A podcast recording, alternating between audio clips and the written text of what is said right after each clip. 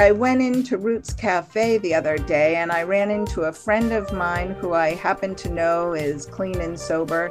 And he was sitting with his nephew, who I also learned is in sobriety.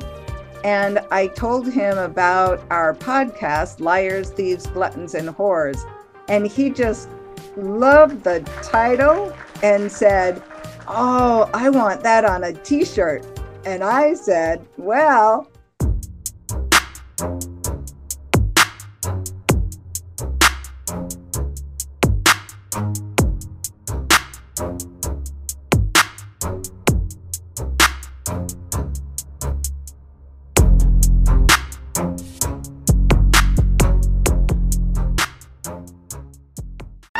you suppose we'll hear stories about addiction? We might. Oh. Stories about recovery, too? Hmm, but mostly stories about how addiction turns smart, sensitive people into liars, thieves, gluttons, and whores. Liars? And thieves? And gluttons and whores. Oh, liars, thieves, gluttons, and whores. Oh my.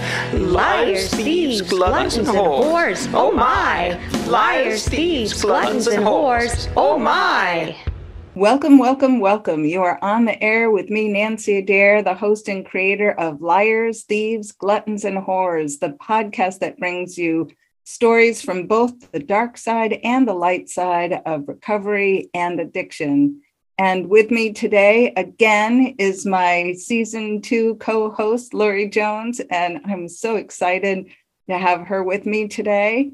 Thank you, Laurie. Hello, hello. I'm happy to be here. And I thought today we would talk a bit about spiritual experiences in sobriety, those that inform sobriety, those that come up as a result of sobriety. And, you know, it's on the heels of the last interview I did with Howland Bickerstaff when he talked about his father really helping him to get sober. And his father had been deceased and he felt like he was just lifted up by an angel when it was really the time for him to either exit this world himself or get sober. He had to do something.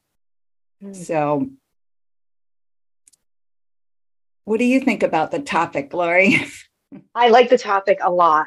I, I I I like the topic a lot because first, you know, thinking about this show and the purpose of it the light side and the dark side. Because you know if we're talking about intuition or sort of tapping into whatever your higher power is or whatever um, whatever support is out there in the universe that's supporting you um, there is light and there is dark. There's both.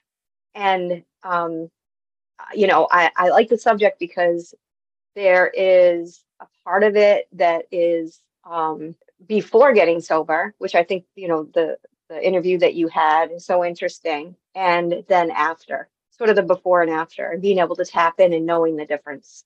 I wanted to share with the audience an experience I had. I don't even know how to date it. Um, I was already involved in 12 step recovery for alcohol and food addiction. And I had a sponsor who was a recovering food addict, married to a recovering alcoholic. And I loved having the pair of them. Like, like she was my sponsor. And I always felt like I could show up at Carol and Jim's house, you know, and ask for help or and Carol had told me this wonderful story about how she was really at a low point and driving and she just pulled her car off to the side of the road and she had her hands gripping the steering wheel and just in a moment of you know she was completely bereft she said god if you do exist i need proof. And she felt a hand over hers on the steering wheel of her car. And i remember her telling me that and i'm thinking you know, no way, you know. And I had a lot of um, not experiences, well, yeah, some young experiences of kind of metaphysics, um, interest in even in the occult as a teenager. I think that was a little bit of the dark side coming out. And I too found myself in a situation uh, where I had, it was a snowstorm in Portland, Maine, and I had a parking space in the back of a lot in where I had an apartment. And I was too eager to use. And I'm talking about binging on food. Um, I had gone to the store and loaded up on all the binge foods and parked my car out in front of the apartment building so I could go right up. Now, here's I've got a parking space in the back. Like that just shows my desperation. And I binged my brains out and went to sleep. And I woke up in the morning and I got ready for work and I came downstairs to go to work and my car had been towed. And I'm like, oh no. And I went back upstairs and, you know, what did I want to do? I wanted to eat more because that would be, you know, solving all my problems. And what I did was I went into my bedroom and I was sleeping on a futon on the floor. And I got on my knees and I slammed my fists onto the futon and I said, Okay, God, I don't fucking believe in you. But just in mm-hmm. case these whacked out women are right, I need proof like Carol, right? and the whacked out thing that's so true is I felt an infant's hand in the palm of my own hand. And wow. it was a fleeting experience. It came and went right away. Um, and I never, I've doubted the existence of a higher power or that relationship with a higher power many times since. I I never doubted in the same way. It's like there was some sense of proof to me. So I've really encouraged other people just ask for it when you need it. And um, I'd like to share some other experiences when asking for it, it came, you know, the mm-hmm. understanding or the proof.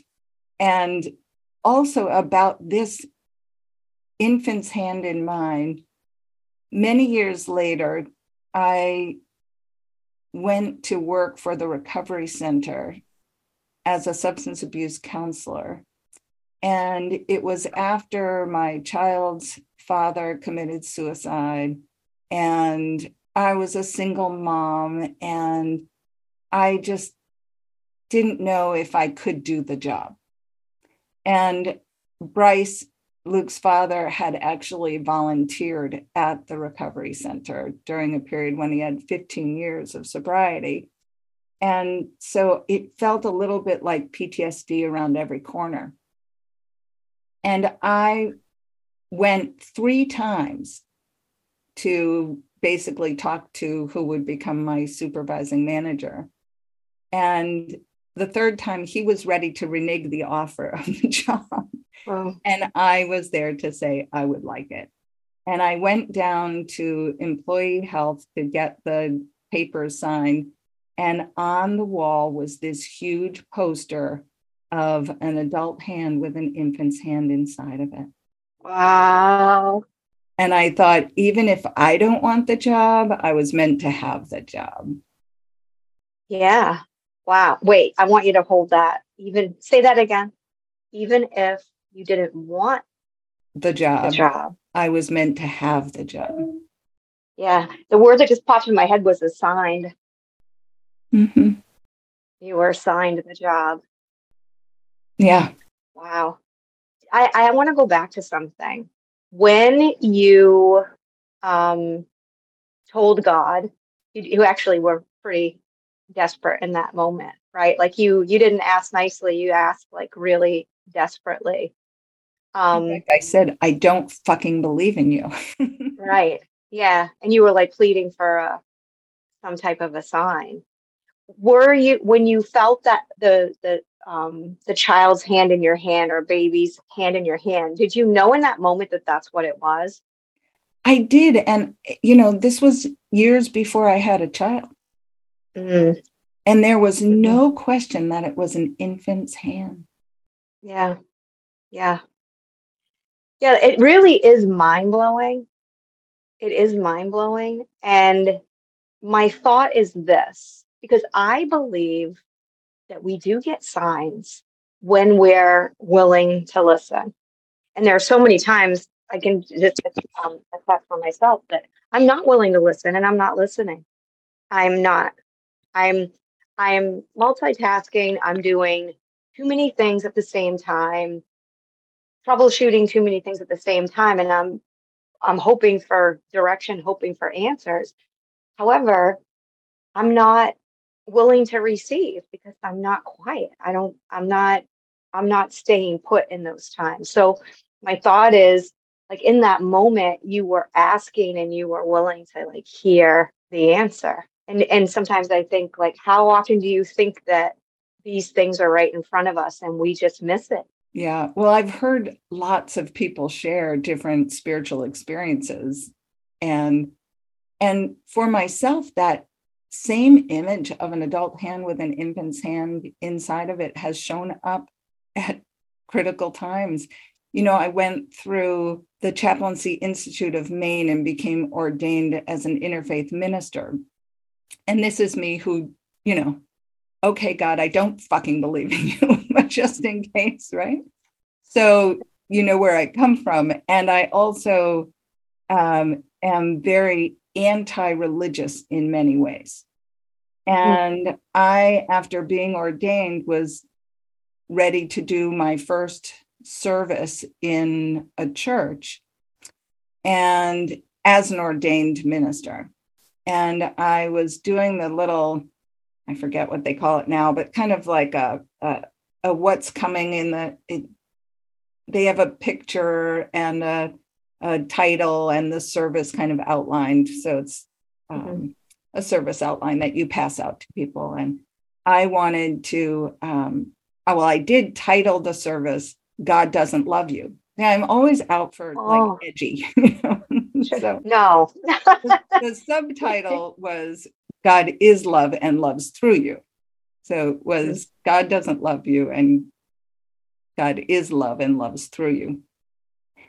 And uh, so I was looking for the cover photo for this pamphlet to go out in the church. Sorry, I don't remember what the name of those are. And I put in on the Google search images, God doesn't love you. And you know what came up? I I no, I don't. An adult hand with a child's hand inside of it. And no. God loves you. what the heck? wow. So I, I'm just like, okay, all right, I get it. well, I think that's I think that's confirmation. In case you were wondering, here, let me show off a little bit to you and just show you. Yeah. Oh, so there's one more moment um, not with the same symbol, but with another one that was a God show off moment, really. Mm-hmm. I was going down to a step study group in the Boston area, and I would go with a carpool every Saturday morning. Now I have a child, my child's five years old. There was another woman in program who came and sat for my son and wouldn't accept any money to sit for him. And we would leave at quarter of six in the morning from Scarborough and go down by carpool to go to like an eight o'clock AWOL. That's what it was called, a way of life step study group. And then we would stay for a meeting that start a regular meeting that started afterward. And then we would stay for a fellowship lunch with people there. And then we would drive home together. So we were getting into Portland again around 2, 2.30 in the afternoon. Mm-hmm. And she'd been at my house since 6, right? Yeah. So I go to the parking lot and there's one car leaving and one other person was remaining. And we said, well, let's see if anybody else comes before we take off. And then her best friend pulled into the lot driving her husband's new two seater Porsche.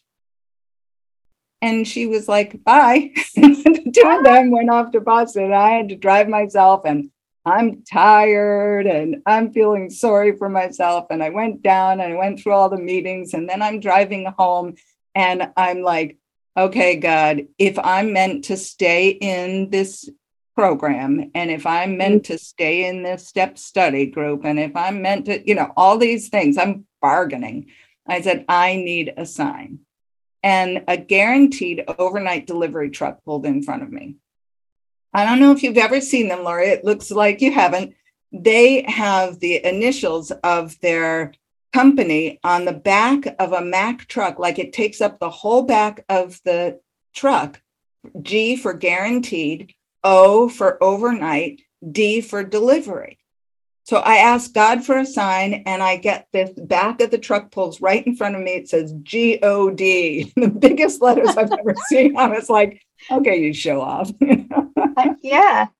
Yeah. See, and you're open to that. You're open to receiving. I mean, it it's you know, I mean it it's funny and it's encouraging and it like for me right now, I realize like I have so many questions. Um, you know, just on a daily basis, what I what I should be doing, you know, and I just think that I you're inspiring me right now that I need to get quiet. So as I was saying, uh, you're inspiring me to want to ask and then get quiet because I have a couple similar things as you. And I love hearing about you seeing the same thing. I mean, and it's over time, it's in different situations when you are asking for confirmation. You know, what am I doing? Like, show me what I'm doing. And um, for me, it's been this dark horse image. I had a dream a long time ago and I had a horse in my dream, but I and you know, and you know, I've made a record called it Dark Horse, and I've had these different dreams and visualized about this horse. Well, I have to tell you, um, probably about a month and a half ago, maybe two months ago, I was driving to New Jersey. Nobody wants to do that right? Nobody wants to drive to New Jersey, but I'm going through New York and I'm in wall to wall traffic, very frustrated. And then I was asking, like, what am I doing? What am I doing? And I kid you not, in front of me, there was a um, 18 wheeler. And as I was passing it, there was just a silhouette of a black horse on the side. And that was it. And so I think the tough part, though, Nancy, is what does that mean? I'm going to drive to. so I I love hearing about. For you, it was so clear, and it was confirmation in that moment. And you know, for me, and maybe other people that are listening, you know, what do we do when we're not even sure what that means? Like there it was. There it was. And maybe my question wasn't clear enough. I don't know. What do you think about that? Do you think we need to be more direct in our question, like real specific? Well, I do think being specific helps, right? Yeah. Um, I always, when I do tarot readings for people, I ask them to ask a question that can be answered with a yes or no answer even though I then qualify that the universe will not answer it with a yes or no, it's mm-hmm. just that they like the clarity. Yeah. So I think there is a response to this higher power, this higher energy in the universe that wants the clarity for us so we recognize what the answer means. I remember yeah. one time I had a, a spiritual experience working with a young client and I was taking her through some visualization experiences to do with body image. And I had quieted myself and quieted her and was in the process of guiding it. And I saw an image in my own mind with my eyes closed of this young girl wearing a sandwich sign with a queen, the card, like a playing deck of cards, queen on it. Queen of oh, wow and I was like, so I brought her out of the the visualization right away, and she mm. said, "Well, that was different than any others. I really didn't go anywhere or see anything." I'm like, "Yeah, that's because I did." So, and I'm and I she was young. I I'm not sure that I really discussed it with her, I remember going to her mother and saying, Was there any time when your child was in a play or, you know, like, uh, or Mhm. dressed up for Halloween or, and she said, no. At first she said no. And then she came back like just a few minutes later and knocked on my office door and said, she was in a choral performance and she was dressed up as the Queen of Hearts. Oh my. Now, even with that confirmation, Laurie, I did not know what to do with the material. Like, I really didn't know. Was that a time of trauma in this young woman's life? Why was it there and kind of implanted there? Why Right. is this image of a dark horse important for you? Important Right. enough that you've created an album with that on the cover. You know, it, it's and when you're asking for support and you you see the image again and it comes forward i believe you already answered the question earlier in our conversation about getting quiet. Mm, you know asking the question and then getting quiet. Or when you've had the experience going back into quiet time or a meditative time and saying you know um, what is the support that this is bringing to me? Or um, you know why now am i seeing that image again? Or how can i um, respond to this mm-hmm. image in in what way Yeah, I think that sometimes, you know, I mean, intuitively, sometimes I ask and I can almost hear a voice saying, sure, but you don't listen. I really hear that sometimes. I hear like, sure, like, but but you don't listen to me. And it's true. And I and I don't because sometimes we get we get too busy. And I know that this is a topic you and I have talked about before, and that is determining the difference between intuition and paranoia. So now it gets good for the listeners out there. So sometimes you may, or let's just say I'll, I'll speak personally. Maybe there was a time when I thought I was being intuitive when perhaps I was just being paranoid. And so I think that there's a fine line there. What do you tell me about that? Um, what your thoughts are about that? Because I know that, you know, in your profession, I think that's probably come up a lot. i'm not sure of the reference in my profession that it's come up a lot um, however i did study with a mentor in psychic development for a number of years and five to be exact and she used to use this scale of um, you know positive and negative energy and she said if you have um, an experience and you're not sure how to share it um, like there was a time when someone came to me and asked about having children and i saw her having two male children and one was taking care of the other and I didn't realize what I was putting upon this young woman who hadn't even given birth to her first child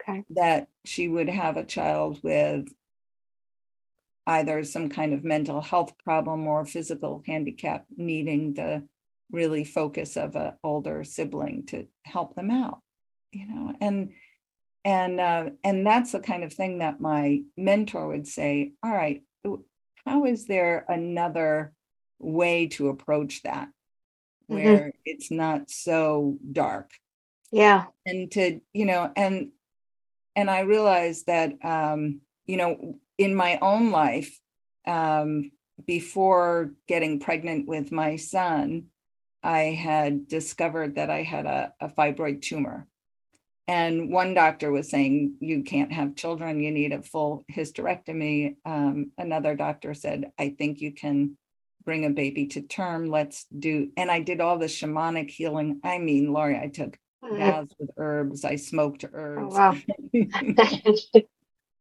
All the things. yeah, all the things, you know. And um, and then I got pregnant, you know, at 39, and I um, carried the baby almost to full term, like came a little bit early, Um, and there's a real, the um, tumor grew with the estrogen of pregnancy. Oh, And it was really scary. And I had gone to a woman psychic. I don't remember her name now, but she'd written a book, The Eagle and the Rose. And she was in South Portland at a bookstore. And I went, and this is prior to getting pregnant. Um, and she picked people out of the audience and she picked me. And she Oh, wow. said, um, You'll have a healthy child. Mm. Like Just- without did she- asking question. without asking any questions, she just told you that? Wow. Yeah. Wow. And um and she saw two women but on either side of me. And i now believe that you know one was my grandmother and one was my mom. Um my mom it was really clear what she was saying and that she was my mom but she said the other woman had uh died of some kind of problem to her brain you know and i and that i just couldn't see that and my grandmother died of alzheimer's disease you know? Oh my like gosh. it didn't occur to me at the time so that's why i'm moment. saying you know take these things um, and give them your attention and your time Yeah, I was just, yeah, for sure. I was just gonna say, you know, sometimes it's it's not literal, if this makes sense. Sometimes I'll dream things and it's not exactly the way that something will play out. But there's some type of importance in there, and then something will happen, and then I'll revert back to a dream and say, wait a second, I dreamt something like this. And so, you know, for for most of my life, I can remember having dreams and knowing maybe when I wake up that that dream meant something. And and and and again, it's not always literal. It's not always like okay, um, you know that I know exactly what's going to happen, but something will happen that, and then I will remember that I had a dream about it. And so I've gotten so now. I like to have proof a bit. You know, I like to have proof, and sometimes I like to write down in my journal what I dreamt just for my own reference so that I can go back and, and, and just for my own good to say, wait a second, I'm pretty sure I dreamt something about that. And maybe that's what it means. So I know, so I know that interpreting dreams is really, really important. And just to know that the answer is not always in black and white, but there's something there to pay attention to, some type of um, knowing. And I think I think that's really cool. I think it's I think it's a really cool if you can tap into it and you can um, use that in some positive way.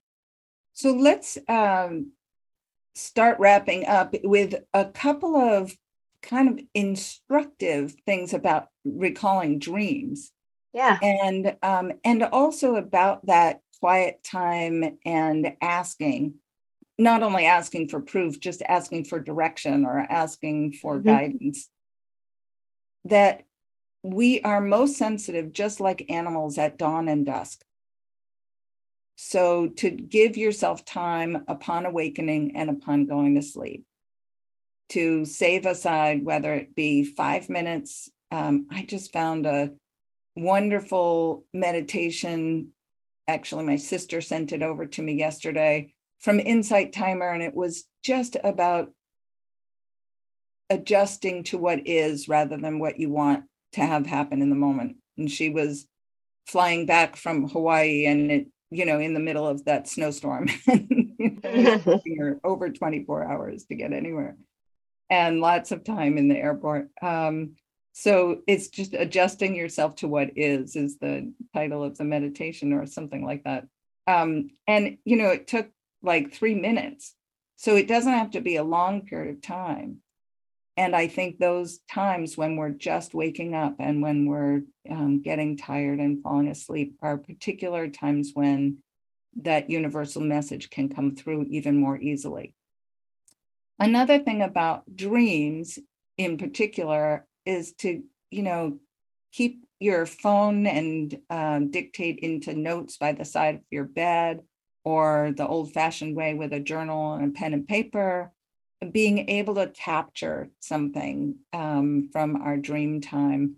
Most often, it's about five five hours into your sleep cycle that you're more apt to remember what you're dreaming if your body wakes you up at that time.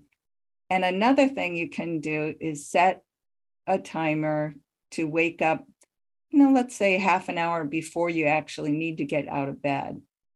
And just, it, it's very similar to kind of falling back asleep at that time and Mhm. seeing what you recall. I think that as artists, whether you're, you know, writing a novel, whether you're writing songs, if you're creating things, if you're painting, whatever it is, you know, I believe that sensitive people are intuitive. Sensitive people are intuitive, and sometimes that's how we create. And sensitive people are also addicts. So I think there's a connection here, you know, about being intuitive, being able to create, and then in sobriety being able to tap into that creativity um, and you know being able to listen and be able to use some of that um, for creative purposes. And so that's what i find but you know and i know that we've talked about that before about addicts are sensitive people and creative people so that's that's people. i know and our favorite people of course Thank goes you hand in very hand. much, Laurie, for again a, a wonderful topic. And uh, those of you that are our viewers, among our viewers or our listeners, really do uh, start to talk to us. Tell us uh, what has been meaningful when you listen to the podcast and what you'd like to hear more about. 100% yeah let us know we want to hear from you Do you suppose we'll hear stories about addiction? We might. Oh. Stories about recovery, too? Hmm, but mostly stories about how addiction turns smart, sensitive people into liars, thieves, gluttons, and whores. Liars? And thieves? And gluttons and whores. Oh, liars, thieves, gluttons, and whores. Oh my. Liars, thieves, gluttons, and whores. Oh, oh my. Liars, thieves, gluttons, and whores. Oh my. Are you a fan of Liars, Thieves, Gluttons, and Whores podcast? Do you want to support the show and show off your love for LTGW? Look no further than You Can Do merch store brought to you by host and creator Nancy Adair.